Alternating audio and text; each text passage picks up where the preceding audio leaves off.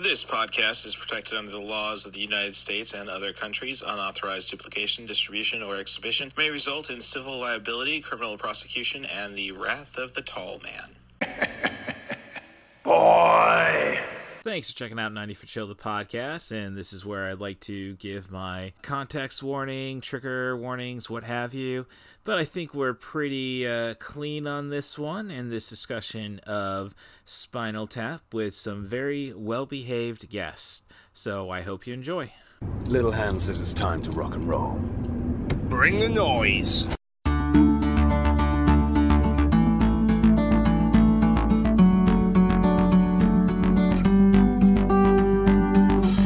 And I hope we've all had a great Halloween week. Me, well, it's primarily just doing this podcast, and no trick or treaters made that easy. So, thank you for living in the lesser neighborhoods of Champaign Urbana. But I digress about that experience. This is your host, Cool Movies. Darth is the handle that I try to get over. You can follow what I'm watching on Letterboxd. The username is CM Darth. Otherwise, if you need to fill your home with the dulcet tones of CM Darth, you can just ask your Google Nest or Amazon Echo device to play podcasts by Russ Stevens, and that should give you the latest stuff. And this week, this is the first international episode. We haven't gone intercontinental yet, but we'll be working on it. Surely, just somebody who speaks decent English in Brazil, I suppose. But my guest this week is from uh, Alberta. That would be Rambling Ronnie from the Rambling Ronnie podcast.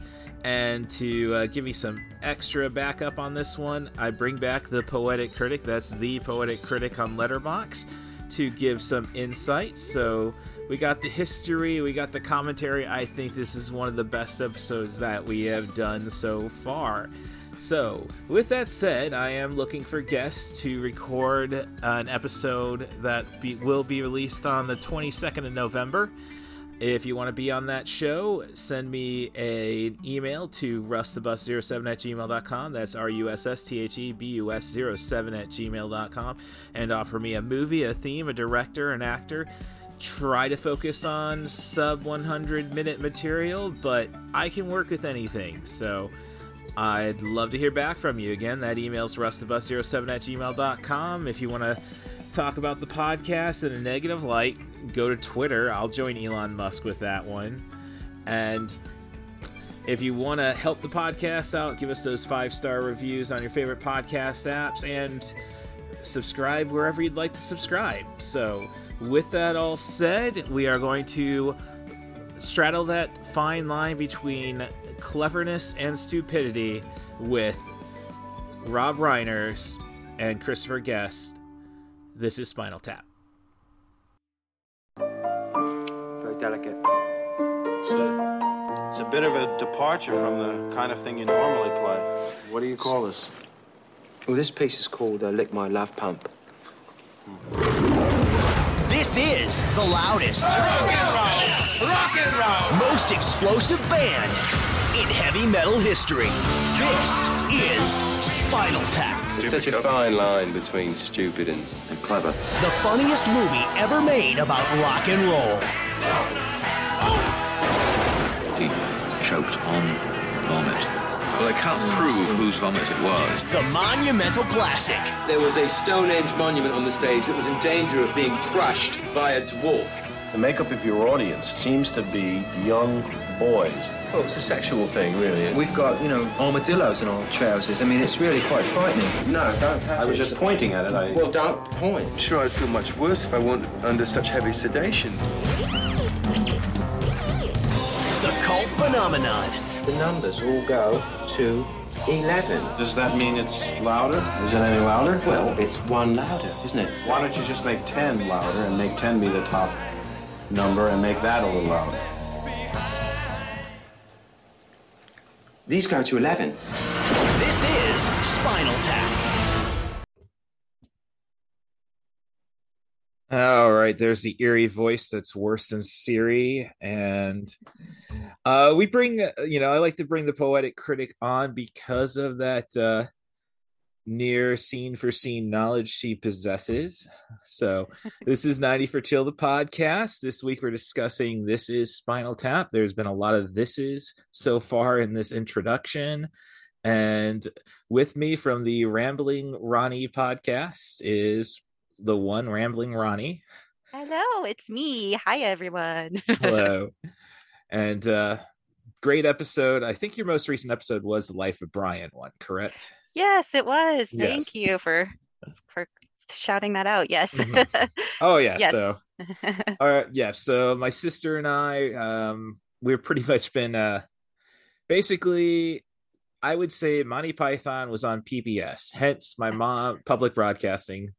And my mom thought, well, if it's on PPS, it's cultured. So he kind of let us watch it.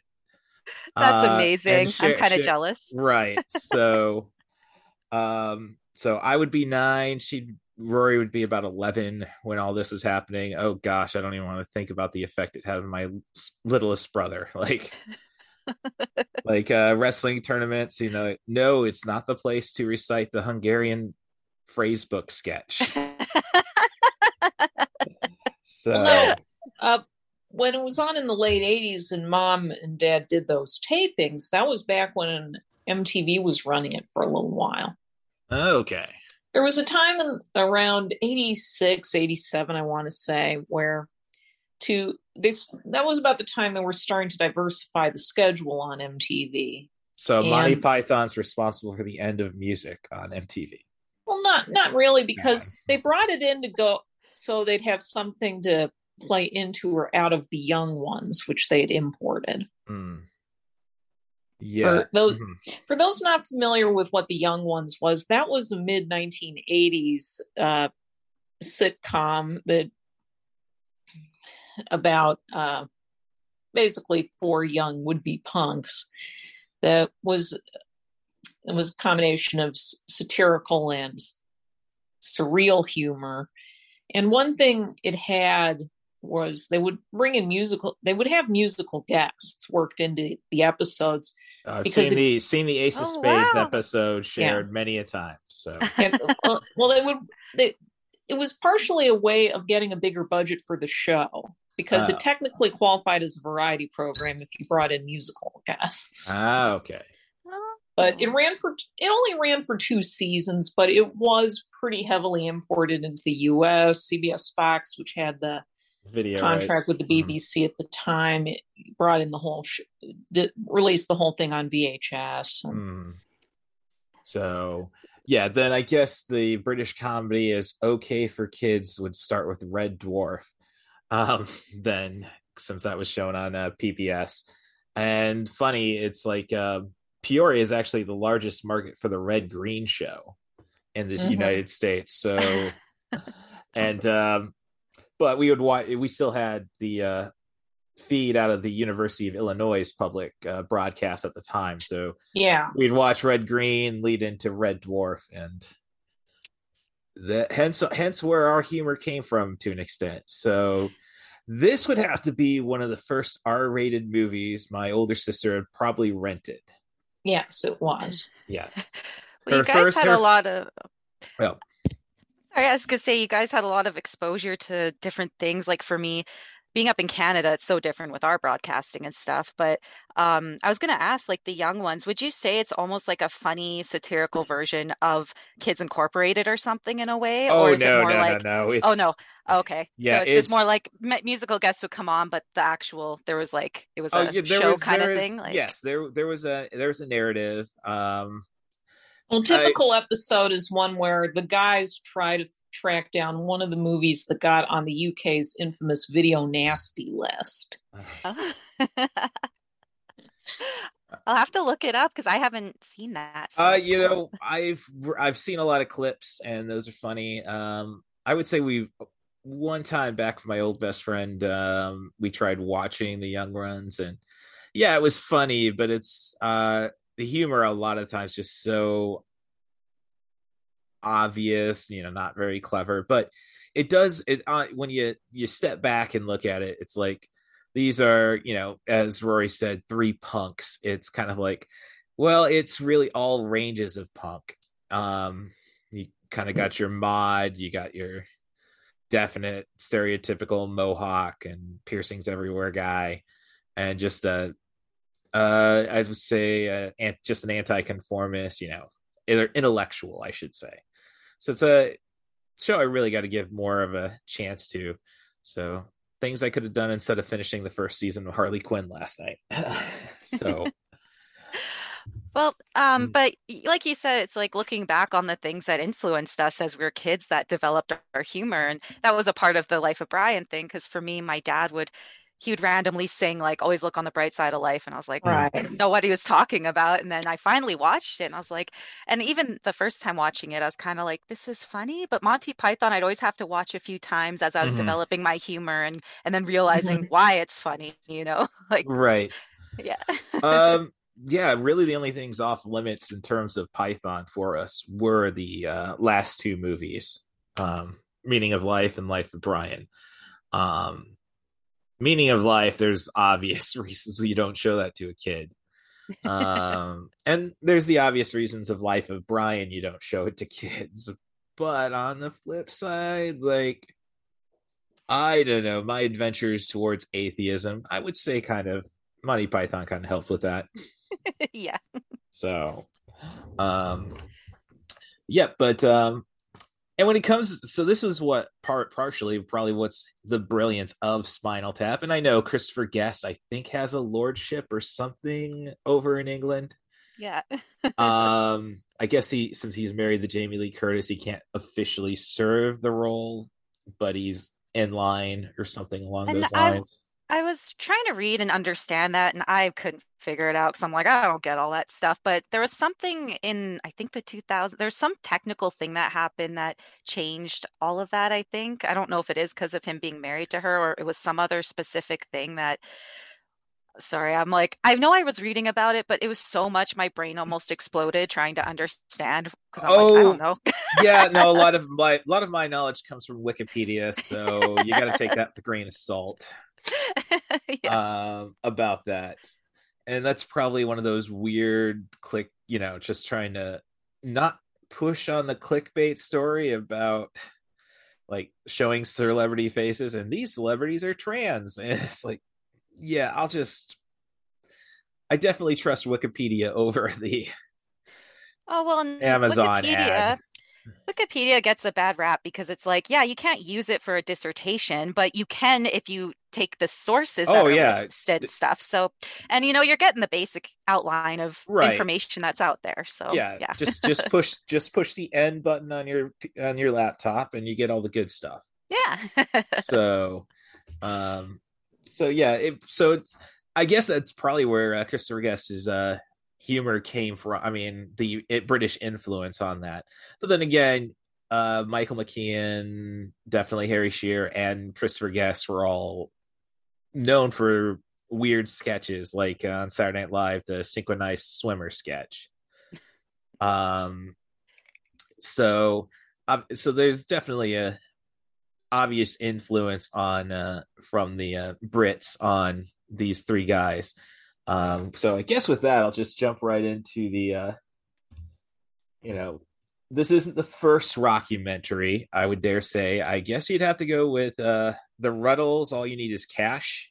Which again, yeah, the Rutles um, is the earliest one. Uh, I think anybody's familiar with. There might have been examples before that. Mm. So and famously, that was a U.S. UK co production because although Eric Idle was developing it for British television, because it was a spin off from his show Rutland Weekend Television, which was one of his first post Monty Python projects. Um, Lorne Michaels and company, they offered more money. Oh, so you but, have cameos from Bill Murray, excellent yeah, John by that Belushi point, bit. Idle had been by that point Idle had been on Saturday Night Live a few times, and uh, the first time he appeared, I think, I think it was the first time he made an appearance. They showed the Rutle sketch from Rutland Weekend Television is like in interstitial. Uh, it was that or the parody of Tommy he did around the same time from that show, and which if you track that down on online, it's it is truly brilliant. And Idle was proud of it, but the Rutles was a bit more accessible conceptually. In any case, it was a big hit. So when it, and Idle was by this point getting to know the American comics pretty well. So when they heard about the Rutles project, uh, Lorne Michaels said, you know, if you do it for NBC, we can get you a bigger budget than you have otherwise. And that's how it worked out. When it originally ran, it originally ran on TV in the Saturday Night Live time slot as a special, and it didn't do very well in the ra- and if I remember correctly, didn't do well in the ratings, but the repeat did. Hmm, that's interesting. I imagine what uh, WWF could have done if they got repeats of uh, Saturday Night Main Event uh, for those weekends. Yeah. Yeah. And So ba- back in the day when things weren't as accessible, so it's like I want to watch this, but now I can't. We didn't have the internet, so then you just wait for it to come back on TV again or something. oh yeah. Um oh no, I I didn't I never read the articles of TV Guide. That's more of my uh, sister's thing. She also listens to a uh, podcast dedicated to individual episode weekly uh uh issues of TV Guide. Uh, Um, yes, that's Ken Reid's TV guidance counselor, though it really just uses the TV guides as the jumping off point for him and the guests to shoot the breeze about their careers. right. Yeah, people like Joe Bob. But also what TV was at the time. right, people like Joe Bob Briggs. Um, Yeah. Pete Holmes. hmm Yeah. So I'm Marc Maron. So I mean, if you can get him on your podcast, you're legit. So um right. So yeah, so we're to the point, at least uh in my peripheral, where we're uh oh, they're going over the reviews of Spinal Tap album. and, and, to, and to the tap to Tap's credit, they only uh they only reviewed three of the 15 albums. So uh Shark Sandwich, uh that It- part it- just kills me so much. you can't you, you you can't public no you can't say that you can't print that yeah, when they're like, because he said the reviews of all the other ones. I wrote it down, and sorry if you can hear my paper shuffling. no um, worries But um, oh, my notes are so indecipherable. But yeah, the part when they're like, and they just said two words for this review: "shit sandwich" for the shark sandwich. And Yes. I think the I think the actors that I because it's all improv, and I think they actually broke and were laughing at that point and trying not to. right yeah um so i know rob reiner's the director uh was the layout done by christopher guest or was it a total Basically, the the members of the group and Reiner put together some basic situations they were going to riff on and let uh, the other performers riff on. They basically just gave rough outlines for what they'd be doing. And Mm, like if you look at there are many many deleted scenes for this film because they shot hours of footage that they could have used. Apparently there's a ton more footage of bruno kirby talking about the rat pack for Yes. instance. right. Yeah uh, it should have been called uh, it didn't you know if uh as long if, as long as frank says i can Have you guys watched um the D wi- watched the movie with the DVD like the commentary from the three guys? uh, oh my god. i'm i have sure seen rory in character okay. commentate commentary yeah, that's, that's not the only one they did Yeah, I saw I because originally when originally the DVD was a Criterion edition was carrying on from the Laserdisc they did back in the 90s. And in that version of the extras, people people speak out of character. Mm, So they're mhm. and unfortunately that was one of the very first Criterion DVD releases and it went out of print rather quickly. So it's very hard to track down because with the current release that MGM first brought out around 2000, you know, it's all in character. Mm. Yeah, that's the one that I have. It just Yeah. has the one option for the DVD Mhm. commentary, and Well, it's the, Yeah. it's hysterical though. It's so Well, good. Yes. well let, let me just put it out there with ebay i was able to pick up the life of brian criterion collection dvd Yeah. and i think that one went out of print pretty quick um for At under least 20 I believe 20 that one did was able to carry out over most of the bonus features to later releases. okay yeah bonus features often do have their own copyrights on them, so they can't. They're not easily transferred from label to label. There's a Oh. lot of Criterion bonus features that haven't appeared on other formats. Well, and you could say that um, being a Miyazaki fan with uh, GKIDS versus the original, uh, right, the original Disney import version. Right. Yeah. Alrighty. So, uh, when you think of Spinal Pat Tap, uh, I guess it's kind of like I would say the music itself is uh, deep purple with uh, an '80s metal aesthetic. Depends which era. Well, I, I mean, I, what I, that's something I noticed. We didn't give enough love to Viv, Viv Savage in this movie, uh, the keyboardist. There's one part when he's like doing his thing, you know, and and in the commentary they're like he wasn't even actually playing it or something. But yeah, he, the part when it's the heavy duty, I think rock and roll, and he's he's like looking all crazy and has the thing on his head and yeah. stuff. He's great. So, um, I don't know though. Uh, just another note, like oh, the Thamesmen. I, I mean, now that's very mod, a very mod name, but uh, I don't know. Kind of. Uh, it, it would. It would. Yeah. It would. It wouldn't have carried over to the states. So.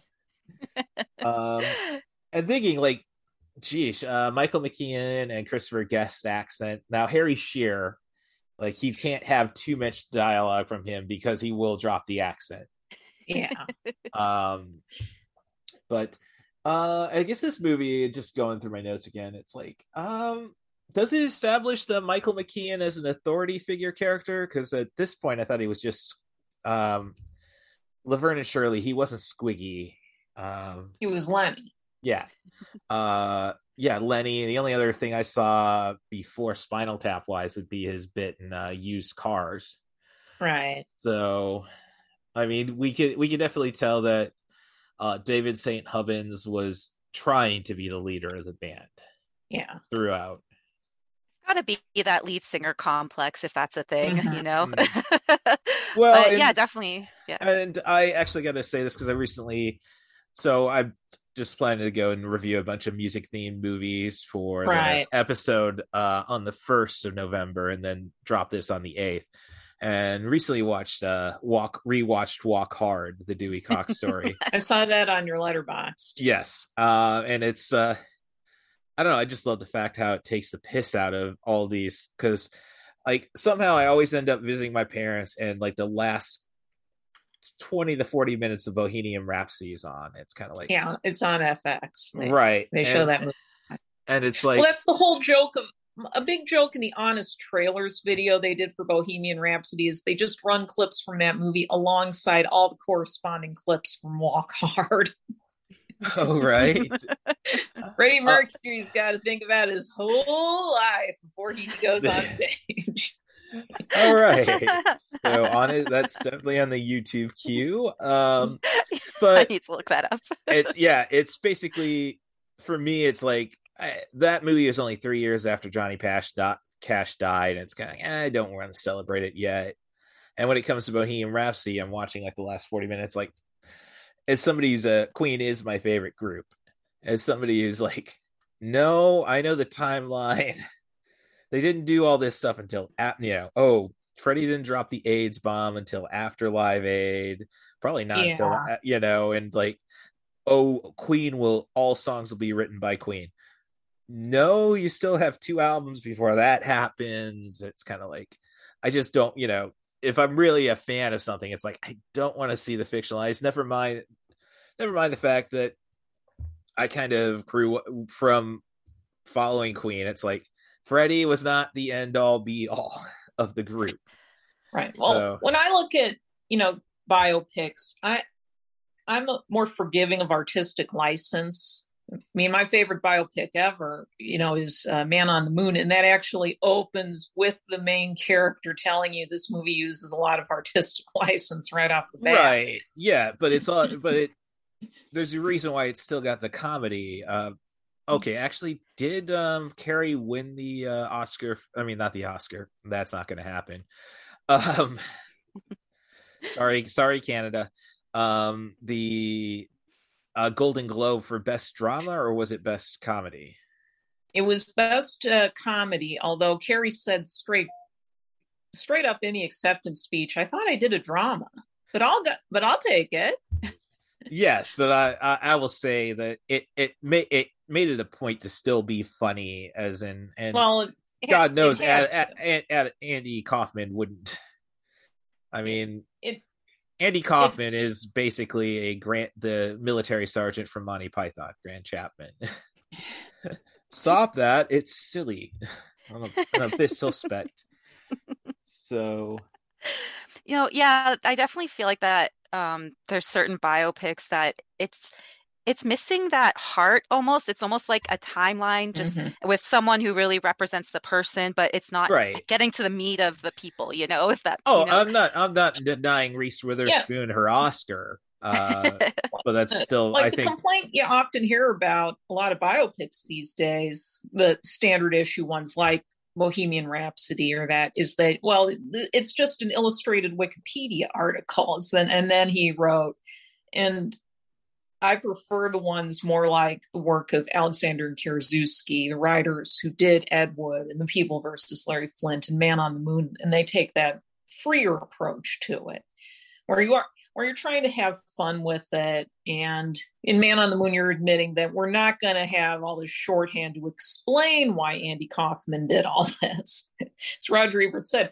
if you could have explained it, you wouldn't have wanted to make the movie. Right. but then uh, you look at but it's not easy to pull off a stylized bio, biopic. Um, one that I don't think worked was Life and Death of Peter Sellers, which was an HBO movie from 2004 with Geoffrey Rush, and that was sty- was trying to stylize things all get out to make whatever point it wanted, but it wasn't very satisfying. Partially because it's the kind of showbiz biopic that focus doesn't really under care about the art, but just how, how miserable the person was and off screen. it, like, it's almost it, like too. It, doesn't seem to. No, go ahead. Oh, I was just gonna say, yeah, it, it's like it's almost the two extremes. Like you're either trying to show what a tragic character they are, or just yeah, yeah the Wikipedia glossing over. It's like mm. there's there's the mix of it. Like there's right. there's there's the the things that you know you kind of want to know about what um, mm-hmm. motivated them and pushed them and helped them to be where they are and it's not all just tragedy i guess but right yeah and i um think alexander and Karaszewski could kind of thread that needle in their mm-hmm. films well but, it, again though it's subject matter to an extent like andy but, kaufman and yeah. um and i mean if you take um larry flynt serious for a moment it's like you're gonna feel very dirty after that movie. well, that's well, part of it is that, as Alexander Karaszewski put it, these were the typical biopic for so long was the great man, and it was usually a man, and they yeah. wanted to do movies about people who, in the kind of didn't deserve biopics in the traditional sense that we knew them up to that point because and what happens with stuff like Bohemian Rhapsody, and that is people go in expecting the great man approach, right? Kind of that romanticized person everybody loves. And they were trying to do movies for people who didn't have that, that were outsiders and misfits more. Mm. And you could actually take that approach to people like Freddie Mercury, but oftentimes because you are dealing with estates and you are dealing with surviving family members and such can't it's very tough to do mm-hmm. mm-hmm. so yeah the um so hail to the bolsheviks like yeah we'll tell the right story about um the uh czars of russia we'll t- get rid of the estate it's like how i say with um uh college mascots in the um mm-hmm. it's like well, yeah, of course you can have the USC Trojans. They were all wiped out. There's nobody to complain about that. No, you can't have the uh Cleveland now Guardians. Um because they're still we didn't do a good enough job with our genocides, I guess. well, I've been Wait. thinking oh, continue, sorry. No, go ahead. I was just going to say, speaking of mascots, that um, this is kind of a tangent, but I um, saw that. Um, uh, oh my God, names are escaping me. Christopher Guest um, has a show. I think it's a show or something called it was Mascots. on. Uh, yeah, I think it was on Hulu. Yeah. Hulu a few years ago. Uh, Okay. back when they were trying to come up with original content. Um, before the Disney machine totally overran it. Mhm. How about you guys? Either of you guys watched it at all, or I never got around No, to I'm it. not a sports person, so Yeah. So, yeah. I wasn't sure how it would be because it it looks like it's almost like a mockumentary thing about people being mascots or something. So I'm Right. just like, I'm curious how silly they get with that one. Oh, yeah. I mean, I don't know. Like, uh, I don't know how it works up uh, in Canada if they have Hulu or if it's a Disney subsidiary. Because I know, like, um, I think uh, Rory's explained it to me. Like, oh no, it's like basically that's R-rated Disney Channel. Yeah, Disney I- Plus. it's so hard for me to to translate. Like I just have to Google where I can find shows in Canada because it's like Mhm. I watch a lot of RuPaul's Drag Race and there's so many Yeah. fr- franchises of it and they're on Mm. different platforms Uh-huh. and it's so annoying. yeah, I know. I've noticed that. Well, Yeah. I mean, I don't know. I, I'm I'm a uh, socialist. Uh, hopefully, one day communism, in in the Star Trek sense, will will will soon reign. But um, yeah, I mean, I've always kind of admired the uh, Canadian system of always insisting on some kind of public ownership, or yeah. if something it like no it has to be has to be canadian like i Yeah. hear like the uh, nerdist podcast now the id 10t podcast with chris hardwick he actually was able to get rick moranis on the show Oh wow, I'll have to and that up. yeah uh so that's id 10t um and uh at one point he was saying like okay so this is what we're filming for sctv that we're gonna air nat uh air air in the states so we still got like 15 minutes where we got to be very canada canadian and it's like Yeah, that's the whole reason we the- have Bob and Doug Doug McKenzie, was because back when the show, even before it was getting going to be shown in the U.S., the uh, board said you have to have so much Canadian content in the show. so, So the response was just come up with the worst stereotype you can imagine of Canadian people and do that for two minutes. so yeah rick moranis put it like uh, so so what you want us to do put, put on some toques and uh fry some back bacon yeah. Have a cup of ma- maple syrup. Yeah. Go out to the tree and tap it. yes So, Absolutely, yeah. yeah so so yeah trying to catch up with the movie now. So Okay. bits bits of like well, we just actually my favorite bit and i still have to buy a cricket bat. Just uh I, especially like that's something i should have done like at the beginning of my wrestling career especially when i was playing the uh anglophile. Ugh, like uh picking on the uh Ir- the wrestlers who were obviously of irish heritage like yeah. um i was i had a broken wrist i was on commentary and it's like well you could tell he's a you know oh you're saying that he got into the ring sober if it walks like a duck if it talks like a duck duck it's a drunk like um yeah, that cricket bat would have been nice um That's just great when you see the like whole little uh, montage thing of him of Ian with his Yeah.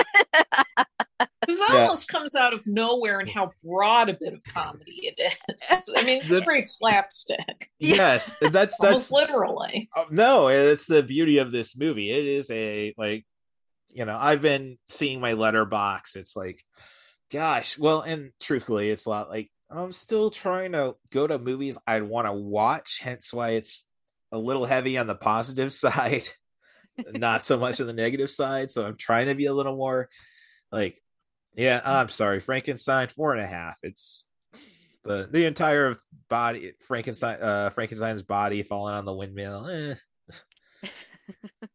I mean, it's fun, and like I hope uh I, I'm sure Peter Jackson used that when he killed Christopher Lee off in uh, uh Return to the King, but it, Yeah. uh, it's um so but yeah, you can't deny this is a a perfect movie. There's really um and you get because you do get that uh, variety of comedy, and and you get these subtle bits like they're at uh, Elvis's grave. Yeah. Yeah. well, s- subtle bits. That's the thing. There's the scene. They're at the party, and the, everyone's got herpes. You know, and I, I Yeah. read in the trivia that they they did try to or initially had the idea of having like a girl group that were opening an opening act for them and they were the ones that were giving them herpes or something so it's like you, like it's something you almost don't notice if you're not looking closely enough at their faces because well, that's one of those like, okay, is that how our um, who was the drummer before uh, Joe Mama? Um, Oh, the history of the drummers. I think I, I wrote down some of the names because the one of the first ones um, was Uh, with the the Tame guys, and mhm. it's God, my notes are awful. My apologies. um, Stumpy Peep. Uh, who's the other? So I think it was Stumpy Stumpy Peep or something, and he died from a gardening accident. yeah, And they're best, like, be- no- best left of that. Best left to leave that un- unsolved. Yeah, unsolvable. Then Stumpy Joe, who choked on vomit, but it was someone else's. was vomit. Well, your Scotland Yard doesn't really have the means to track you. Well, there's also, and they also, as confirmed, I looked at Wikipedia to confirm this. There's also the running gag. Some of them are, um, some of the names and nicknames are references to people who replaced uh, Curly and the three, the original Curly and the Three Stooges. yeah, no, that would explain Stumpy Joe. Um, Stumpy, yeah, Stumpy Joe and Joe Mama Besser, the current one we see in the oh film. shoot, I didn't. Yeah, now the Besser just really rings. yeah, Joe. Besser. yeah um but no that, i mean we could have probably made today where um i'd say 33% at least in the states of the population has herpes um you could have probably made a spontaneous you know I don't know. Could have made a PSA about that. Like, and herpes Yeah. leads to spontaneous combustion because the uh, drummer, uh, it was Mick. I know. I know. His name was Mick. It's like, uh, you know, as long as it's sex, drugs, and rock and roll, I don't care what I do as a job. I mean, as long as it's sex and drugs. yeah, yeah. And I mean, they've had what 37 band members, so it's hard to keep track. Yeah. yeah, you're you're telling me this is uh the same as well, and I and I did document that um that quote from the movie. You're saying that the loss of the lot the loss of Nigel is the same as those people who were in the band for like a short period of time.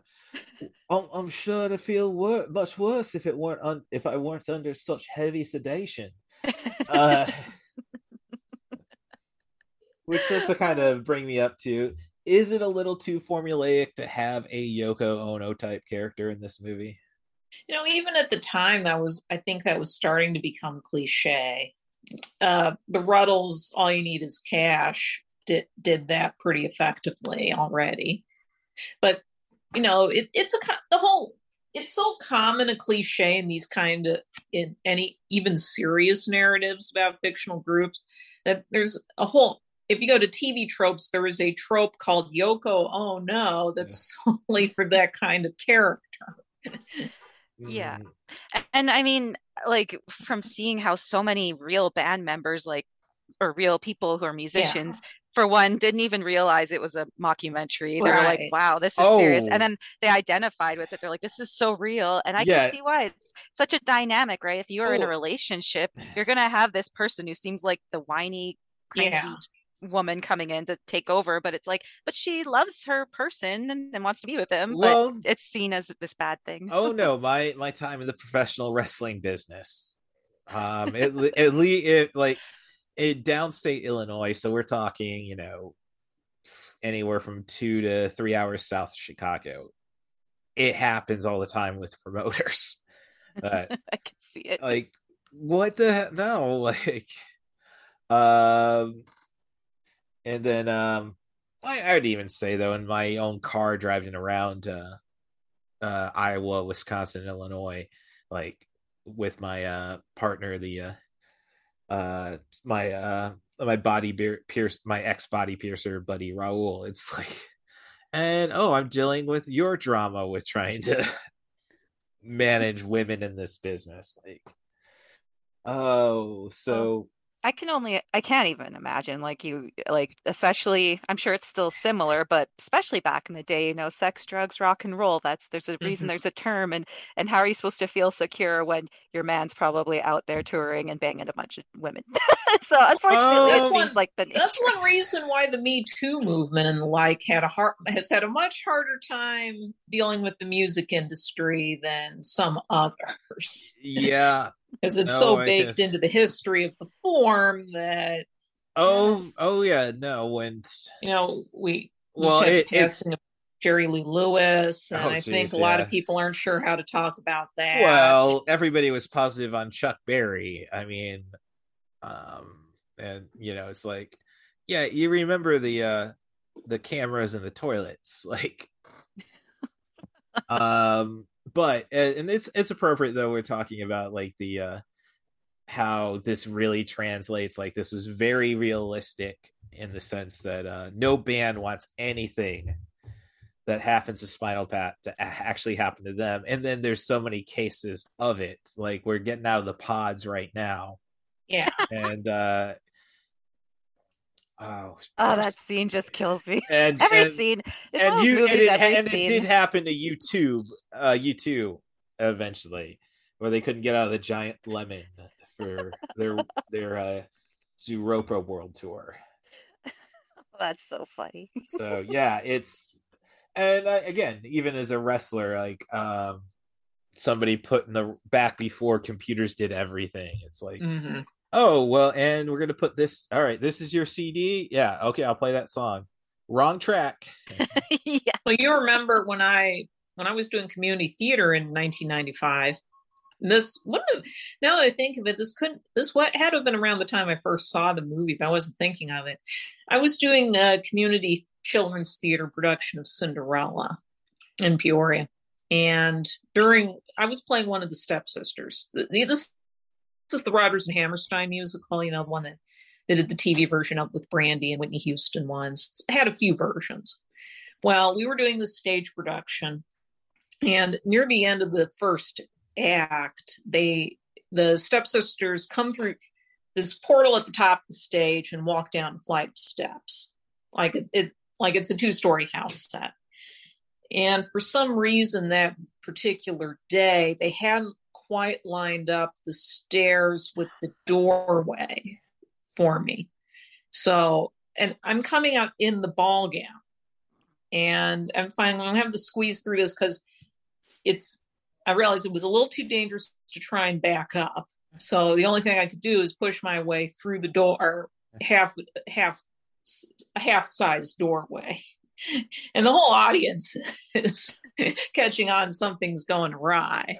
you see i i don't recall this and i was like made into um that's that's a thing my father and i were I think that was the day you guys were working backstage. You were among the parents and siblings who were volunteering backstage on certain Yeah. days, so you wouldn't have seen it. okay okay good good it's like no no, no. But what?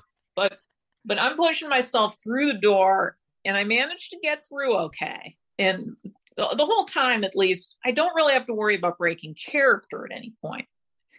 If anything, I'm, I'm already seeing the humor in it anyway that she can't get through the door because she's wearing a gigantic dress. And so I get through the door, and I had to repeat my line after that because just as I was starting to uh, order Cinderella to give her me, I think it was uh, uh, a purse. The audience is already applauding, so I have to wait a minute so I can so we can go on with the scene. I'm just like picturing it in my mind and Yeah. just trying to get through that doorway. you're just like, ah, and like it's probably so distracting because you're like, okay, nothing's going as it's supposed to. Like for me, I, I don't even know how to remember anything. I can barely remember my own name. So I can't imagine trying to remember lines and and then having this interruptive moment. Well, luck- luckily, it wasn't a complicated scene for me, so that wasn't the issue. I don't. I'm not even sure the audience realized anything was wrong. well, I do know is that everybody backstage knew, and everybody loved me for it afterwards. well, I mean, it's it, funny. I mean, at least on the, uh, as I say, plenty of times wrong entrance music played, and like, yeah. you know what? Sometimes it's fine. Okay, yeah, I'll just come out to this. Like, Well, I was uh, part of, uh, you know, I was part of a whole chorus group that did an annual musical, you know, at the Civic Center every right year. Caterpillar. And I think they players, still do yeah. that, but yeah, they don't do that at the Civic Center anymore. But they actually have had an annual award since the 70s that they give a- at the post show party for the person who had the best blooper during the run of the show. Yeah. well, and you know, it kind of the scene, um, which apparently there was another band, I can't remember. Um, maybe you Mhm. guys read it too. It's probably on Wikipedia, but where um, they're trying to find how to get to the stage. and Stage, it's like, yes. Yeah. Hello- Hello, Cleveland, which uh, if you watch any Mystery Science Theater 3000, uh, that and the Stonehenge. Uh, yeah, those No. were Yeah. almost stock riffs after yeah, a uh, while. nobody knew where they were from or what they were doing. The druids. and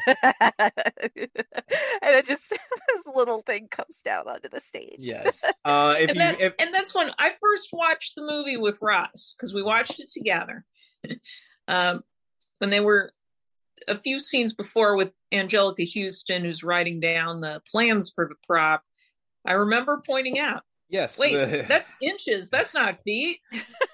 yeah, no, um, no, I, I caught that. and then you get that huge payoff, so so to speak. Oh well, yeah, it's it's not. No, it it wasn't the arrangement. It was the fact that the Stonehenge was in fear of being trampled by dwarfs. I really think uh, Roger Ebert said "Look, that's the real punchline is that they bring out the little people to try and make up for the prop. Ugh, exactly. You're just like, I, can I laugh at this? Am I allowed to? So, with all this said, Ronnie, have you seen the um, uh, they it, so I think it was 1994. They did a 10 year re the 1992, two. I think, yeah, was break when they- like the Yeah, 1992 was when they did the Return of Spinal Tap special and the Break Like the Wind album. No, I Which- have not watched though that. Well, Well- yeah, th- this was a made for cable special. Was later on VHS, and they did an album along with it that had them doing a reunion show at Royal Albert Hall. And in that one, they finally get the right prop for the Stonehenge bit.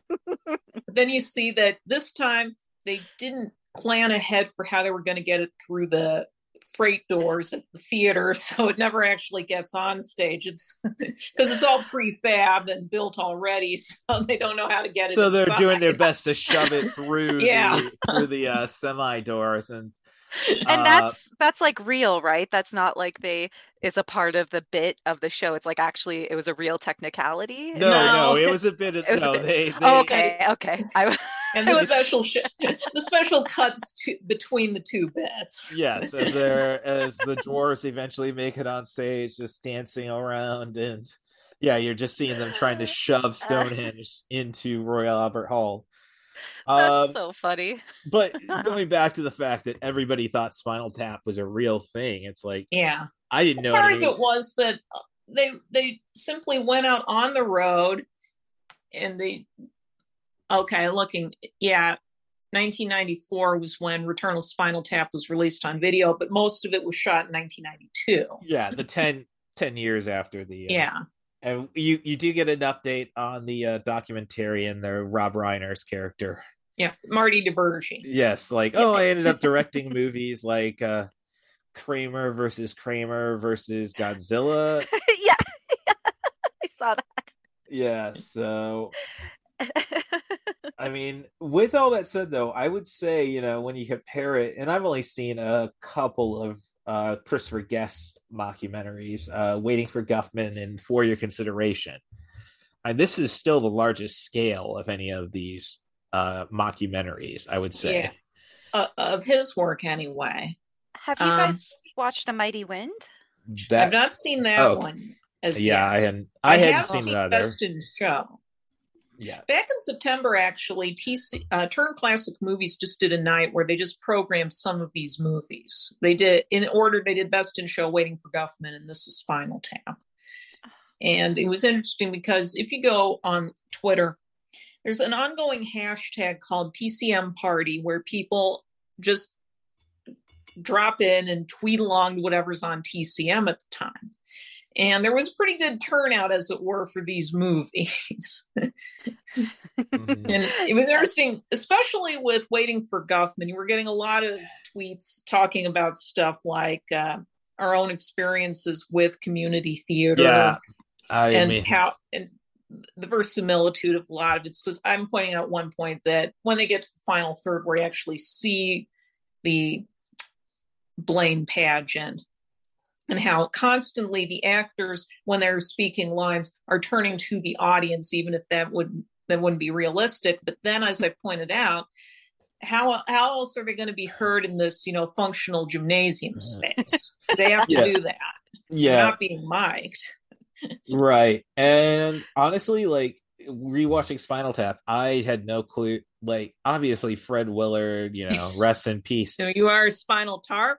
Yeah um i didn't know he like, again it's like he didn't really pick up a lot of i don't know if he really became a thing until the christopher guest movies like i i mean i know he'd been working obviously but um you know i i uh you know he's probably going to be best remembered as the president from WALL-E i think on a for mass certain generation yes. yeah so it's like but he'd been working since the 70s with on shows like uh, Mary Hartman, Mary Hartman, and Fernwood 2 Night with people like Martin Mull. right yeah uh, But yeah, as Wikipedia actually puts has a heading on his page. It says it was the guest films that led to sustained success for him. mhm.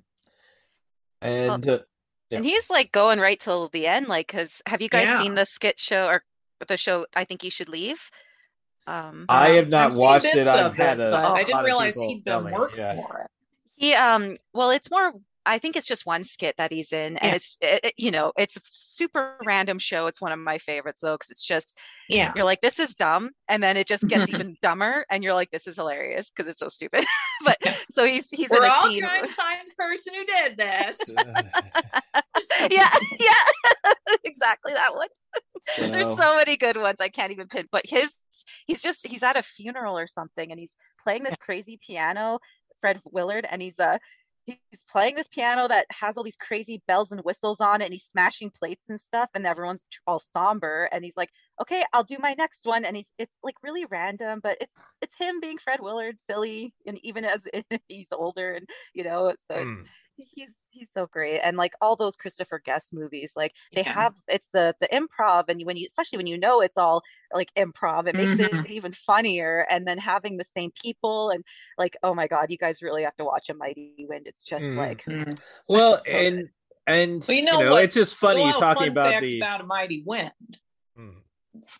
That one of the folksmen, I think, is their name. Yep, are played by the same members as Spinal Tap. Back Yep. when they were getting doing gigs as Spinal Tap in the early '80s, when they were developing the film, the Folksmen were the opening act. Huh. As you can imagine, they didn't get tons of appreciative responses from audiences. Mm. But, uh, oh that would be great to watch well, I, thinking thinking about audiences though, you do get that bit uh, about uh, you know why why is your uh, audience uh, predominantly young white men?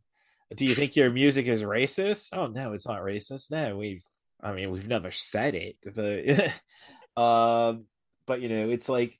I mean, you can't expect women to come to our shows. I mean, we're carrying armadillos in our trousers. it's or big cucumbers in in, in uh, the airport, yeah, in foil. it's in foil yeah yes. So, and then it's funny because they because it is a pretty essentially a college tour. This movie, Yeah. like you know, they play Chapel Hill, which is North Carolina Univers- University of North Carolina, and uh, you know Philly, yes, and, but then you get the joke like. Uh, okay, and they canceled Boston, but you know that's not a big college town, so yeah, bloody bloody Harvard, UMass, yeah. um, so, uh, uh yeah. Well, and it's just so funny, right at the beginning, right off the hop. There's the lady with the the shirt that's just like her shoulders and chest exposed, pretty much. She's just like, I just feel like with the music, you connect with the band and you can connect and they connect with their audience and whatever. You're like, oh, okay. well, I mean, again, coming from the wrestling business, so much of like, like I don't watch much WWE. So much of it's like, okay, what's the next documentary? And oh gosh, yeah, all right, and, and skip to the end, as they would say in space. Um, like yeah it's a uh, I, this this movie just nails so many things and again I, I as i said i didn't know spinal tap was fake like even up to the simpsons when they did their performance it's like yeah well no that sounds real that sounds legit That's, me too i was like i didn't grow up watching it and then yeah. when i did watch it it confused me because i was like what's happening and then so it took me a while well, before I actually watched it through and was I mean, like, oh, I get it. the, the well, the the sheer fact you have Fran Drescher, which I'm still kind of curious, what did she do between Spinal Pet, Spinal Tap in '84 and then UHF in '99? Because like I can't really remember anything for Fran Drescher aside yeah, from these cult movies and um, she's she's so great in it. In the hmm. it's so funny in the the commentary. a lot of a fair deal of film work in the '80s. She was in Doctor Detroit. Okay. Um, uh, but like with that with that said, it's like it brings us to the entire uh, you know MacGuffin. I think of the movie, the album cover. I don't think it's a MacGuffin, but it's red like red herring running I mean, gag. Yeah, but um, like uh, you know how how really how offensive is the album cover? I mean, I've seen still some really bad stuff, and Keep I guess in mind that this is the early '80s, and no, the moral and, majority is just the moral it, majority is on one side, and, and the it's, remnants it's, of second wave feminism on the other right. side. No, it's it's Reagan at its peak, um, which is uh, but it does you know lead us to oh you know did you see Duke Fa- uh, Duke Fame's album? like they got all the women half clad and they're whipping him. Oh no, it's not. It's not. It's not offensive if they're doing it to themselves. yeah. oh well, there's such a fine line between stupid and clever. Yeah, and she's saying how it's sexist, and he's like, "What's wrong with being being sexy?" sexy. And I just have a funny story about that one because they dropped that uh, line in a uh, as a sample in um, on the album, the Supersuckers album, how the Supersuckers became the greatest rock band in the world, and the song is, um, you know, uh, she's my bitch. and you know you know after the they go into the uh, guitar solo after you get lyrics like you know uh, she hates the Beatles and loves the Stones, but if she had her way, it'd be Ramones. She's my bitch. and then like you get the guitar solo, and then um, you hear, "Oh, what's my, what's wrong with being sexy?" And my friend though, who inter- really introduced me to it, Stephanie, she was like, "Oh, that's the Who."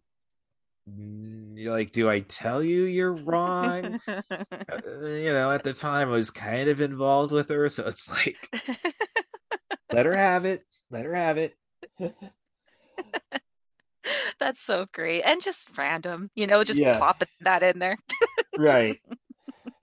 So, uh, but um, then it's like when you spot these cameos, it's so bloody awesome. Like the mime waiters. Oh yes, yes. Billy there's... Billy Crystal as Mort the Mime and Dana Carvey. Uh, I mean, of course, you have you know this is only two years into um, Late Night with David Letterman, so you have Artie being played by um, uh, Rory her Paul Shaffer. Paul Shaffer. and, uh, you got the guy from A View to a Kill as the Sir. Um, yeah, um, Patrick Macnee. Yes, as the um, Polymer record rep. Uh, and then you get that great bit where, uh, oh, whatever happened to Spinal Tap, which is Harry Shearer on the radio after playing a Thames song, Thamesman song. Um, yeah, yeah, that part. which is like, I mean, I don't know. Like Harry Shearer, he does. I know he does uh, Kent Brockman, uh, Officer Wiggum. Uh, Chief Wiggum, yeah. Yeah, Chief Wiggum.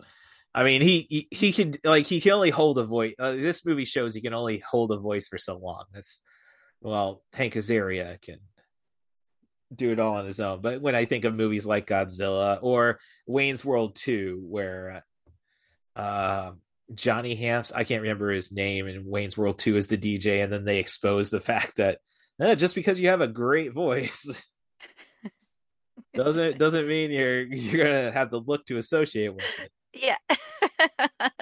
Isn't that right, Mister Scream? And you got the guy from uh, Jefferson from Married with Children. well, I was kind of unsure, like when it was showing them back in like the Thamesmen or whichever one, where I was like, I don't know if that's Harry Shearer and um and Christopher Guest as the two guys. Like you could tell it's it's Michael McKean, but the other two, I'm like, I don't think that's them when they're younger because they're all they look different. Harry Shearer, especially, is all clean shaven and stuff. I was Yeah. trying to Google to see who was who played those guys. Oh no, I'm, I'm I'll, I'll you know uh, again a Supersuckers lyric uh, um from another song, um, Devil's Food. You know, uh, you bet your booty and my left ball that it ain't no good until the good are appalled. Um, so it's like, no, I'll, I'll, I'll do, I'll, I'll do that. I'll take that bet. I'm 42. I don't, they're not, you know, if, if I'm using those, there's a problem. so, uh, so it's Mick Shrimpton. Mick Shrimpton's the gu- drummer uh, on this tour. So, uh, I, I was just saw the this you know uh hello just before the hello cleveland rock and roll you get the um knocking on the door and that's when they say shrimpton mr shrimpton it's time to go on stage. Um and thinking other things about the audience though and authentic stuff it's like there's the bit where uh you even before there and i'm saying stonehenge play right now is the dang those dwarves are getting really close to it. Um that they uh have the entire um you have people in the crowd shouting play stonehenge! And oh as a guy who goes to so many you know shows and i'm i i prefer the smaller venues so it's like but smaller venues i'm probably drinking a bit more so it's like i am going to punch the next asshole who says like reverend horton heat you know. You know bales of cocaine like dude you're just being the you know you just might as well just say freebird you. It's it's it, uh, thank you very much uh ronnie for watching the language because last week's episode like i knew with booze ba- uh booze boobs and blood like yeah i'm just gonna have to you know accept that we might drop some c words and yeah, I've uh, been trying to edit myself a bit, but thankfully this doesn't like bring out too much Oh, energy for me that makes yeah. me start to swear. right yeah it's well as i say if it wasn't for the booze and their titles it's like well you know that's i got it um or other times like uh i got a frequent get guest gregory carl on the show and like oh we're gonna go 10 minutes of wrestling before we're gonna talk about the movie okay we'll cut and paste at least i don't have to edit like i'll tell people right ahead of time if you want to listen to obscene wrestling commentary after the uh, david tennant soundbite check out yeah. yeah. Um I just wanted to quickly because um I know this is totally like just kind of going back a bit, but talking about Billy Crystal as being the the mime, and for one, just the the mime is money. That's just really funny to me. he says that. But there's also a cut scene. I don't know if you guys have seen where he's there's some guest that goes up to him and he's like saying, "Oh, hey, I've got a driver downstairs waiting for me. Could you go down and tell him I'm going to be a few minutes?" Blah blah blah. As the guy's talking, Billy Crystal's like and miming what he's saying, and then once Yeah. the guy stops talking, he's like. He's like, I'm not your, I'm not your like maid or whatever. Like, I'm not paid to do that. And he walks away from him, kind of thing. it's just, it's this funny little scene. There's all these like little outtakes of him as a mime that are really funny. well I, I find that exceptionally funny because when i worked in um at a hotel in peoria um i actually had to check in a mime Oh, and they were in character kind Yep. of thing. it's like and he's starting to write stuff that, no no i get it i i know what you're doing man in the meantime like everybody else who's on on the clock have just shrunk into the manager's office like they're leaving me to do this on my own And I hope there wasn't a lineup of irritated people. no waiting no to no check there in. was not okay, oh no that would no, be so they- stressful. yes um oh no i get enough trouble with that because uh university of illinois where i'm living now in champaign urbana um has a huge chinese student population and i took two years of mandarin in college. Um Oh. so it's like and occasionally it works out like all right which, which is weird. It's one of those like and i get that um got that a lot when i was doing uh roadside assistance for truck drivers. And god forbid you get somebody stuck in uh north northeast uh, quebec.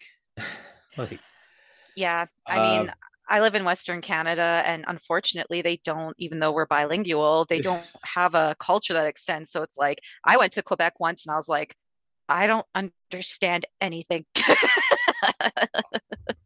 Well, one of my few regrets in life, my dad just wanted to take us all, take me and my little brother to the stadium, the the uh, stadiums before they were gone. So, um, granted, I know um, Olympic Stadium's never going to go because it's never going to get paid off in Montreal. Um, but he took my little brother and he asked me, you know, if like it was like on a whim, like, yeah, you want to go to Montreal? It's like, not really. I think I can, I just don't feel like it. And I guess they didn't have any problems um, up there. But again, that's a big tourist spot. Um, no, if you don't know a little bit of the language when you're dealing with somebody like you're trying to get out for roadside assistance at 10 p.m., it's like, oh, geez. And you look they're at just- some of the people who are like, "Oh, you don't speak any French? I hate you." Yes. And oh, like- yeah. Oh like, no, "I'm I nearly sorry." no, I nearly went to HR because I just went on a rant after somebody finished up with one of those calls. It's like, and they're not. They want to be. They're poser French people. like, and like then I get a message in the box like, uh, you know, um, this this employee here is Canadian.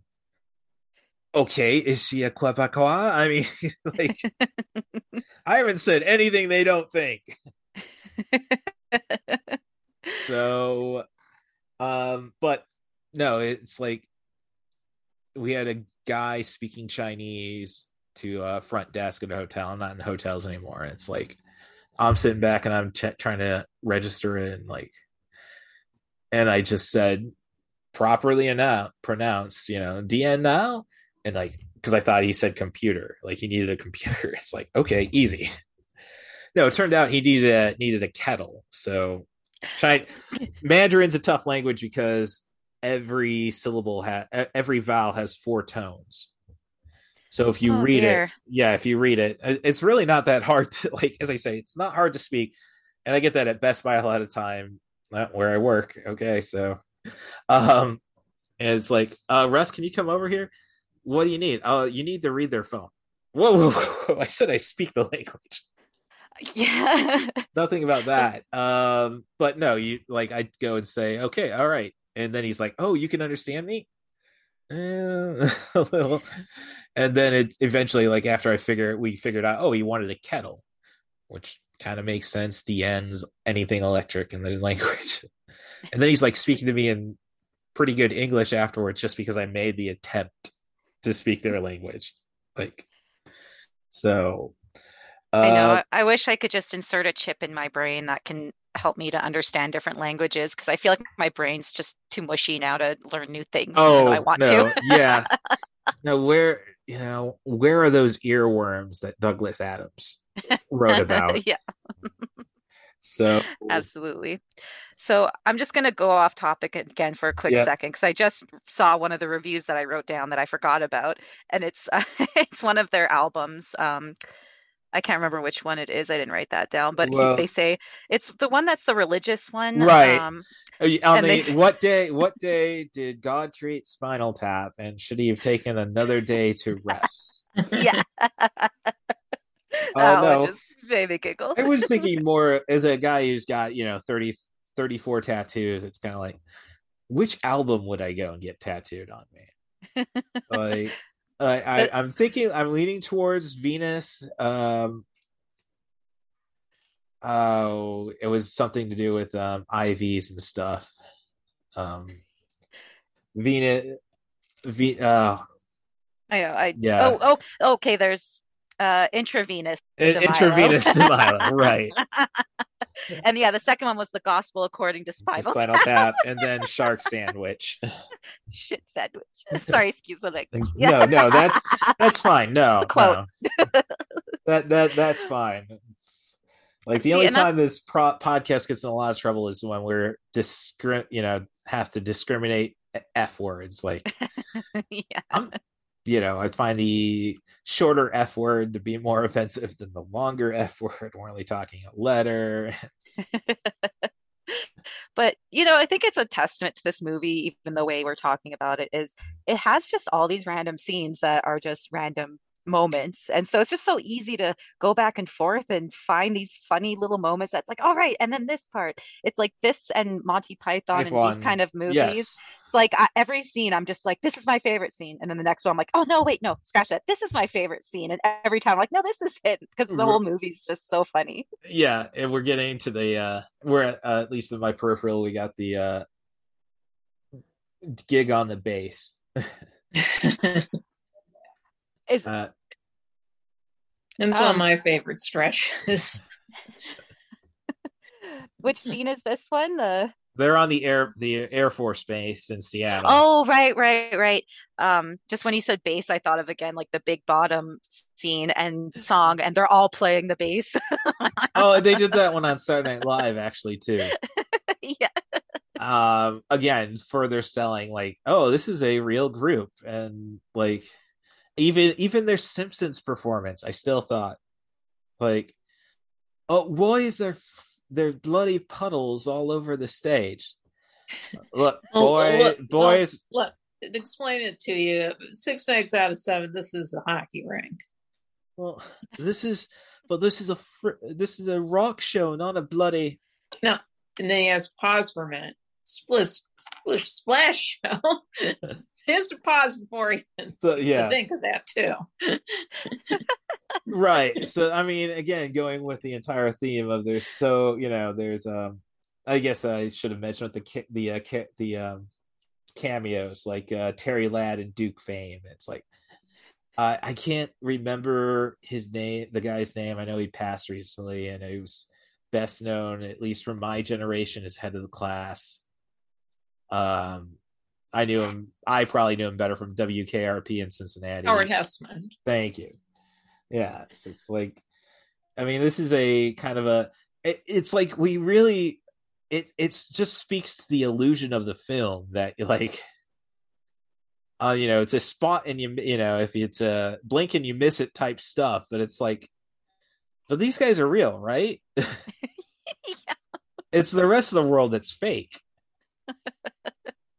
which I think is a is a probably a detriment, I guess, to the uh Christopher Guest movies since they're not on such large scales as Spinal Tap. It's like, well, obviously this isn't. I mean, yes, I could believe this definitely happens, uh, especially in um um for your consideration. Like, I still have to watch that Oh. one. That's I wrote that down, so I'm gonna be watching that or trying to find it, see where I can watch Yeah. it today because I I love those all those movies. Like it's just it's so considering like everything going on in the world and in life, it's good to have those movies that are just kind of wholesome in a way that aren't too cheesy or too whatever. Like it's just good, and that's what I love with Christopher Guest or Monty Python. It really you escape so much, and you're Mhm. felt you're left feeling good after too. You know. it does make me wonder. But going back to Monty Python, uh, Rory, did um they ever show the fourth season of Monty Python on MTV? I don't know if they did. Yeah, because They probably did because there's only so many episodes. right, but no John Cleese is no John Cleese. Like, Yeah, he's he's really a presence. He's very tall, so it's very noticeable. um, oh no, I want. Well, no, no, if it. Well, I I'm actually like I think it's Jack Whitehall.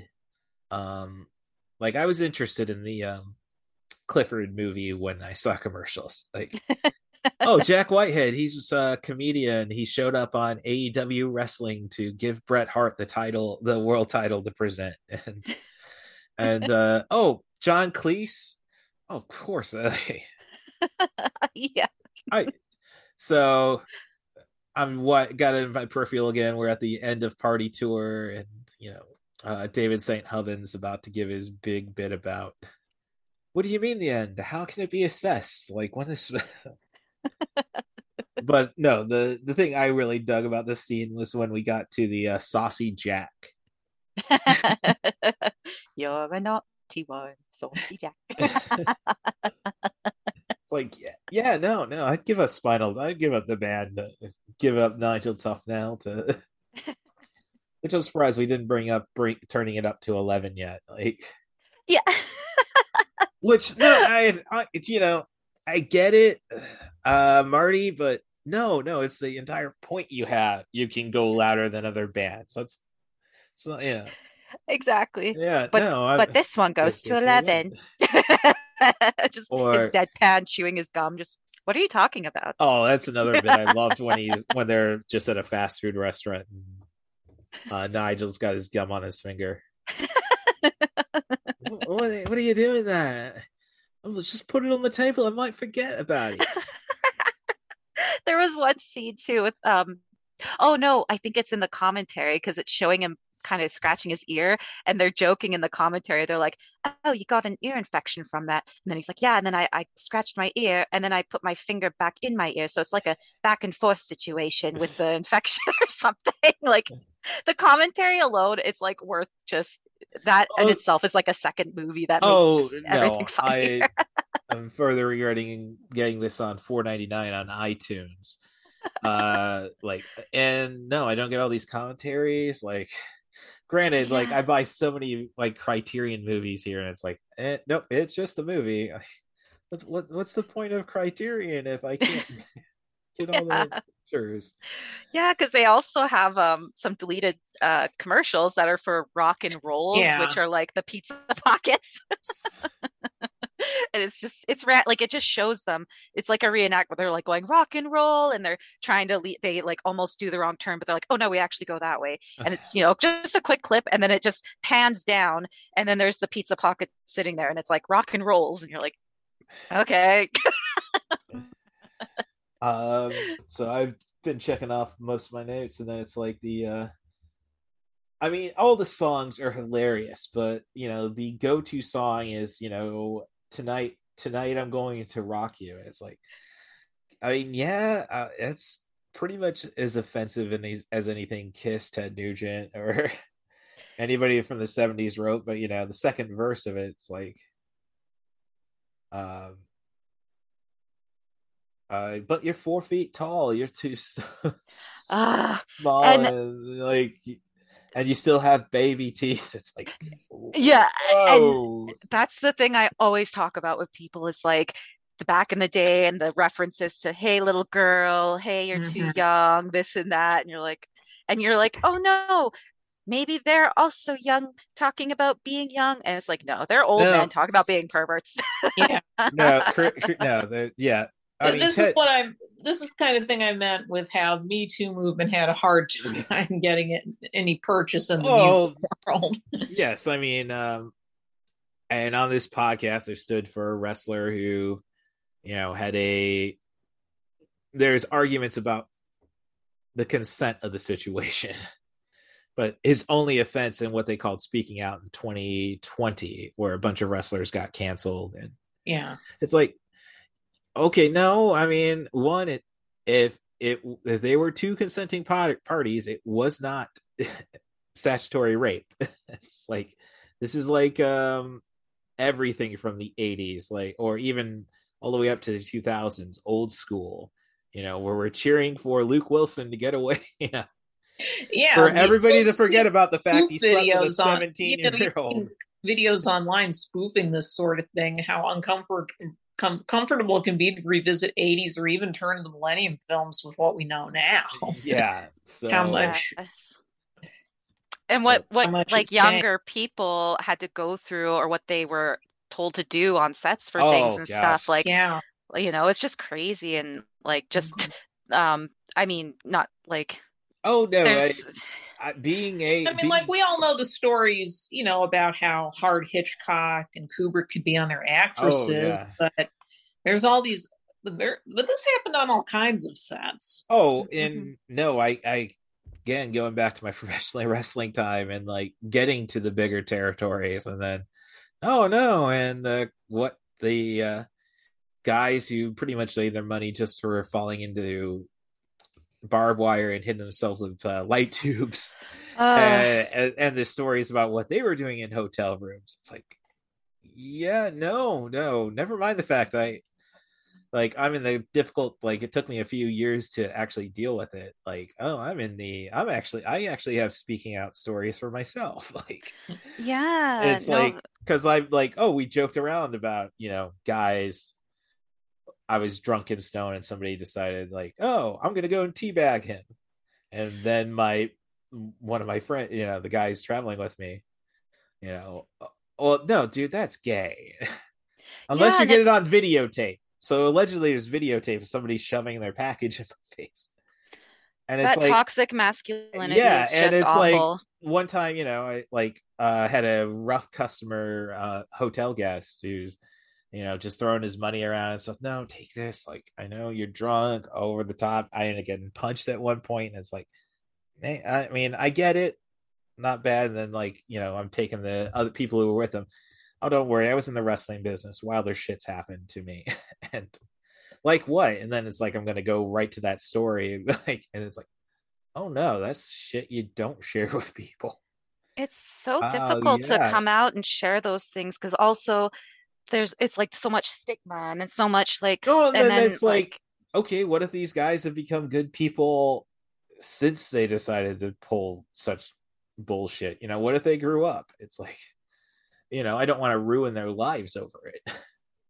Yeah. you know because that's think- not that might not be the same person who dude but I think it's good to I I like how the world even if it's slowly happening is kind of acknowledging more about mental health stuff and Oh. and different forms of abuse that it's not just if you're someone beats the shit out of you and you're in a Mhm. hospital dying that's the only way you're abused or affected by something right there's there's a lot of ways that people are hurt or abused and can suffer and you know it's it's good to that we're coming out of it because like with going back to how the musician stuff is and everything like it's like yeah like you look at these people singing about young girls or the way these men treated women and stuff like or how people who are in positions of power being in a celebrity Mhm. position you know how they use that to take advantage of people and stuff and it's it's pretty it's really sad yeah And- it mhm. you know, and well, it's funny talking about people who thought thought Spinal Tap was real because now with Cate Blanchett's new film Tar, yes uh, which is about th- this kind of person who abuses their power, a lot of people don't, seem to realize this is not based on a true story. It's not a real person. well i It's mean becoming a running gag on Twitter. oh, that's funny we didn't have that issue back with whiplash honestly That's an interesting point. yeah so oh no we put a vagina on the twat and well i know that's very redundant um like I, i'm a big person for you know desensitizing the c word but i will not refer to a woman with by it. Um so it's like um yeah it's like oh we put a vagina on it then it's evil. Then it's a problem. It's like yeah. yeah i mean original sin and all that bollocks like but um let's see what were the circuit this he the specific reason why he was knighted was for founding of hogwood summer camp for pale young boys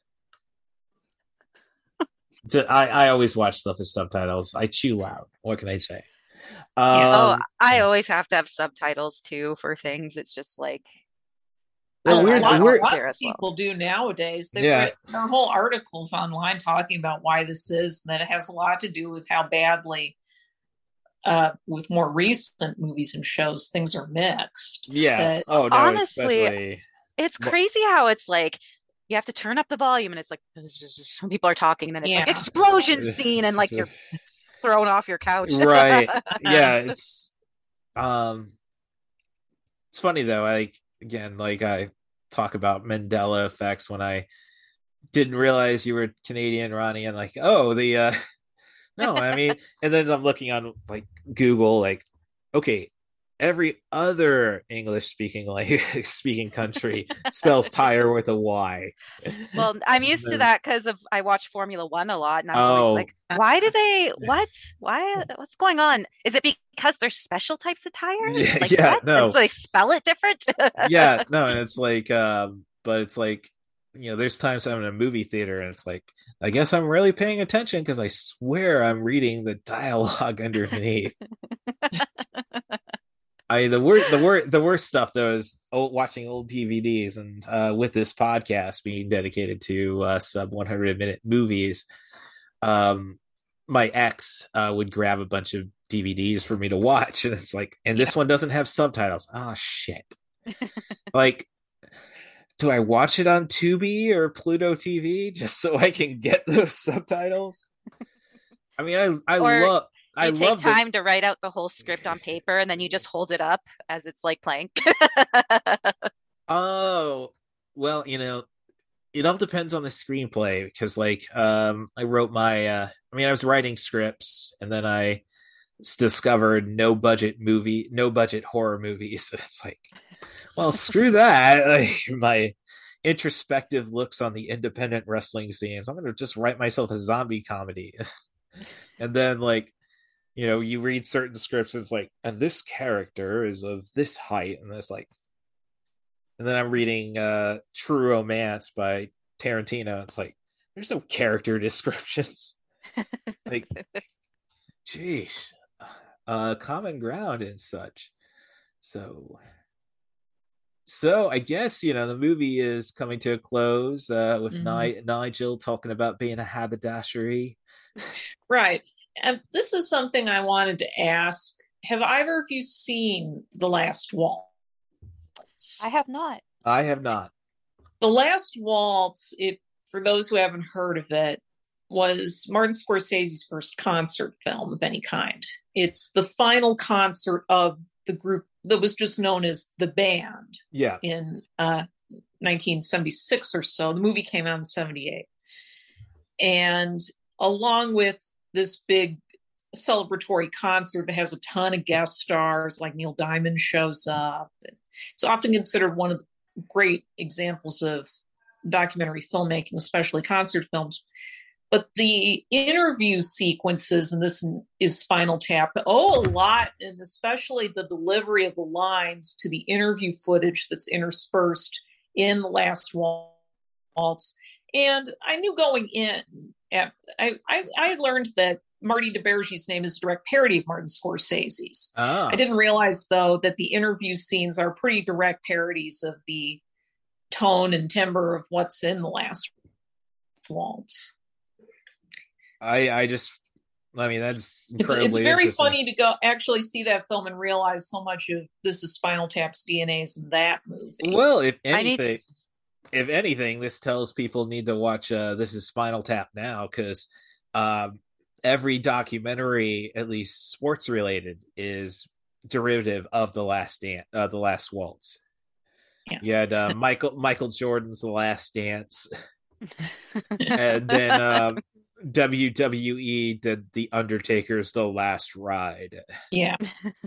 Well, S- well, SCTV did a one called The Last Polka that was about the Schmenge brothers. that that t- that style has the title style has been in for a long time. Right, but I mean, is that why Marvel is never going to name a movie the last anything?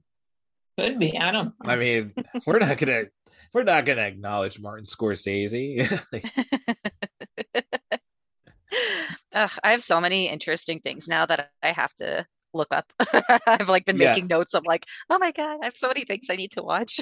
right? Oh no, it's, it's Uh, yeah. Last Waltz sometimes shows up on Tubi. Uh, Criterion brought out a disc relatively recently. I- I was it's aware not of that hard to track down. okay, cool. but uh yeah so all right so we are now longer than the movie. Um, any other uh, comments that uh, notes taken? Uh, I mean, I've checked off all of mine. Um, there's just so much good stuff. Like, yeah, the songs. It's really hard. Oh. to, you No, know, the, the songs through all of them. themselves are. It's so good.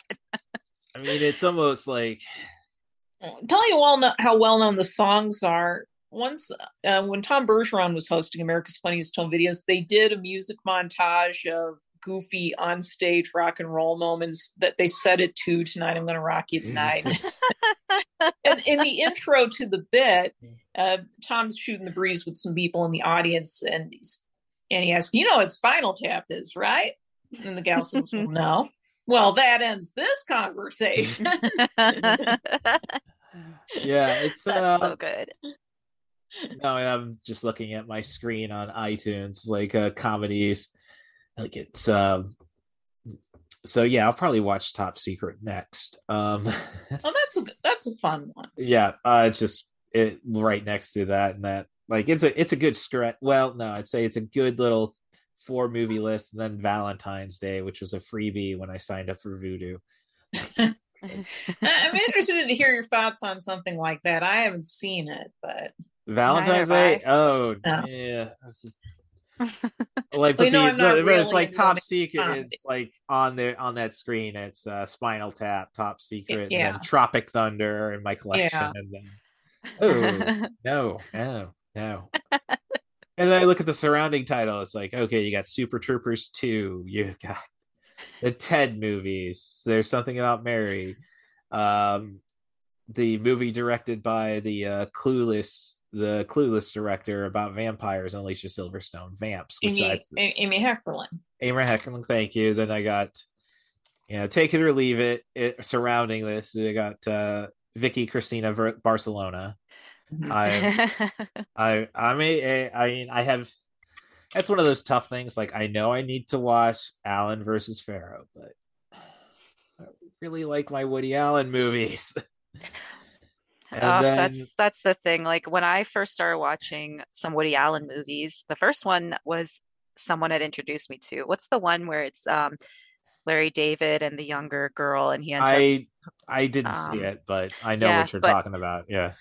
And it made me question this person who showed it to me because they liked the movie. And the whole time I was like, but she's really young and he's much older. There. Oh well, that's that's that's just then- the yeah.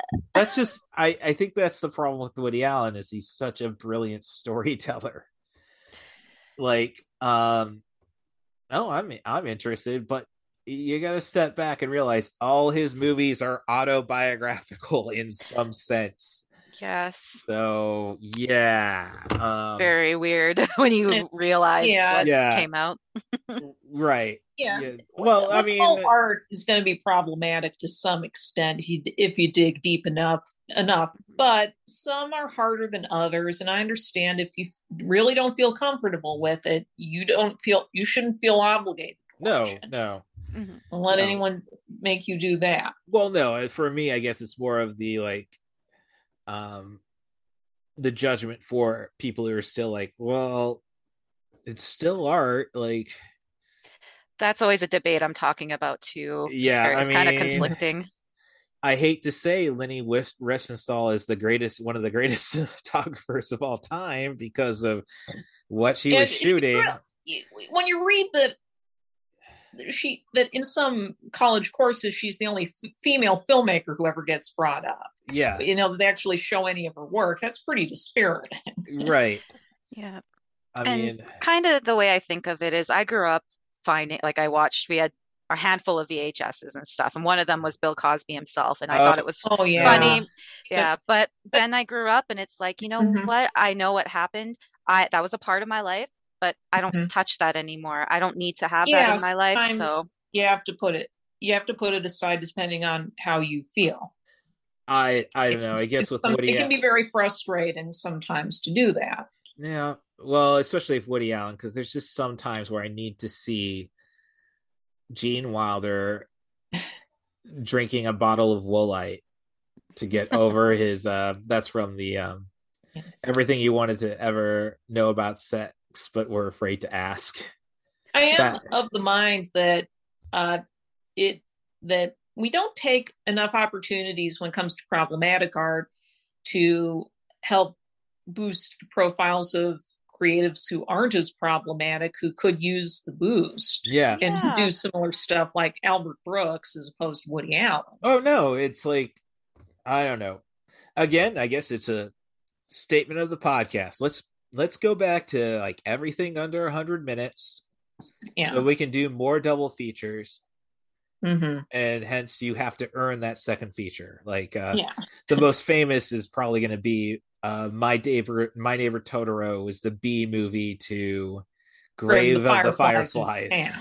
Yes. Oh, absolutely. Oh, Like- I remember being like, "What's happening inside me?" When I was a kid watching Grave of Fly- Fireflies. Oh, that's like- way too young. yeah, it was like, ooh. So, all right. So, who who who would have thought Spinal Tap would bring us to modern day issues of artistry? Yeah.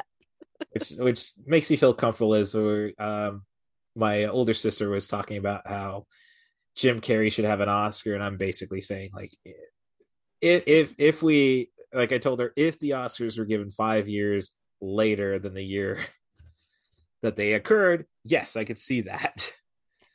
But um, no, you're not going to beat Roberto Benigni in '98 for a Holocaust movie. And uh, Kevin Spacey, it was just a matter of time when we were going to finally give him an Oscar for his lead lead performances. Yeah. It's like, oh, damn it, Kevin Spacey, you're so so good. Why'd you have to do that? yes, Why? or at least at least you know be contrary. You know, be you know show some contrition. like do do the world tour. Dedicate all your your fun you know your resources to preventing this stuff. yeah. But then again, you could retire on those resources and never bug us again. So it's like, Mhm. man, you you win either way. Uh, I guess that's just, or maybe you know, I don't know. It's like probably the most fulfilling Kevin Costner death is just in, in is a hindsight thing. Is watching uh, L.A. Confidential, and then like, oh, yep, he was kind of a scummy person, and like that's Well, what you you, know, get. I echo like what Rory says. Like, I think it's just better to maybe focus energy on, you know, it's like again, okay, we had these moments, these things exist, Right. but There's a- let's there's a let's counter- uplift the good people. yeah, there's a count there's a Whole counter world there's- out there. right Yeah. well there's a count there's a counterpoint like for i mean every i mean it's might be a little too extreme just because of uh well no i don't think so i thought vamps was a fine comedy like for every woody Ra- woody allen movie you watch you watch an amy heckerling one Mhm. yeah i mean that's I just have one more thing to say about right. um, Spinal Tap. That's Yeah. totally on another t- different topic now. But when he, I can't remember if it's at, at the end or if it was an extra scene, but when he's in the room wearing that black tank top with the, the Skele- skeleton, yeah and he's oh, like, no no that's that's my yeah that's an ex- that's ex- if he took away all my skin and whatever, this is what my skeleton would look like. well it, it wouldn't look green yeah. well, yeah, no, no. Look, I mean, the blood. uh, Like you see my blood, it's blue. No, that that's a vein. Uh, well, as they, as as they said, uh, you know, we're not the university types. Absolutely. Righty. Well, uh, with all that said, I guess it's time to wrap her up. Uh, so uh, if you want to, sorry to spoil all your um, promotion, uh, Rory, but if you want to follow the most intellectual critic in all of Central Illinois, uh, it's letterboxd.com slash the poetic critic. Uh, anything else you want to push, Rory? Not today. All right. And of course, you got uh, Veronica Vetter, the host of the Ramblin' Ronnie podcast. She does more than movies. Give her some. I mean, I don't know. I get. I guess that I say it's like, well, it's basically woman stuff, true crime, and sorry to. Well, I just always say at the beginning, like it's a place where I talk about true crime, unsolved mysteries, or whatever I feel like talking about, which usually ends up being like some couple little movie reviews. It's it's a little bit um random right now. I'm kind of still kind of figuring things out with Hey, it, but yeah. you got the personality to carry it. I mean, that's that's that's well, I mean, that's half of what podcasting is. Like, I know a guy who's like, so it's really just personality and marketing, eh? like, yeah. get, your, get yourself that thread. Like, start the podcast, get a few friends on, and then start selling merchandise. Yeah, get the brand going and Yeah. reinforce it, blah blah blah. Do all Yeah. the things. Right. So yep. But you can find her podcast on all the major apps. And of course, this is 90 for Chill. You can follow me on Twitter at CatBusRuss if you want to talk trash about the podcast. I prefer it you do it there. Um, and it's better than dealing with uh political stuff, which I'll still end up diving into. Uh like I'd rather argue, you know, I find more respect in a film critic than I do a Republican. So, um, Uh, I have I have difficulty sometimes with I have to hold back with how much I want to talk about political stuff because things Yeah. piss me off, but you can't help it. Sometimes you want to have your voice heard. So oh yeah oh no i was I spent two uh two weekends in chicago the first was uh for kmfdm and then when i'm at that show kmfdm uh, jur- uh international left-wing industrial rock band and then i'm at that show i see a poster and next week l7 legendary female punk band. Like yeah i guess i'm driving up here next week. Um so yeah i totally understand that. Um otherwise rate and subscribe on your favorite podcast apps. Five star reviews preferably. You can be honest in those reviews. I'm just looking for the stars. Um so uh, you know it's like an amazon review. Just give the number and then say some bullshit uh Otherwise, uh, you can if you want to be on 90 for Chill the podcast, send an email to rustthebus07 at gmail.com. That's R-U-S-S-T-H-E-B-U-S 07 at gmail.com. Offer me a movie, a theme, a director, an actor, preferably under 100 minutes, but I can uh you know, I, I'd like to think I'm on that side that uh line side of the line with clever and not stupid. So I can make anything work. like I will figure out how to do an Amadeus podcast here. So um yeah with all that said thanks Stacia Hardin uh, for still being my inspiration and keeping uh this podcast going trying to make something of myself to honor her memory. And thanks for all the people you touched in your life. And uh yeah i think that sums up all the formalities. Thank you very much uh ronnie for coming on the show Thanks for having me fun. on. Oh. Thanks. Nice to meet you, as it were. It's nice to meet you too. It's nice to meet you guys and hang out. Had yeah a great no time. very very no very cool we finally gone international I, I guess like oh yeah. What there's you a lot- talking about? all right well thanks everybody and uh have yourselves a good week Thank you. thank you Thank you. Happy Halloween. Can I hear a wahoo?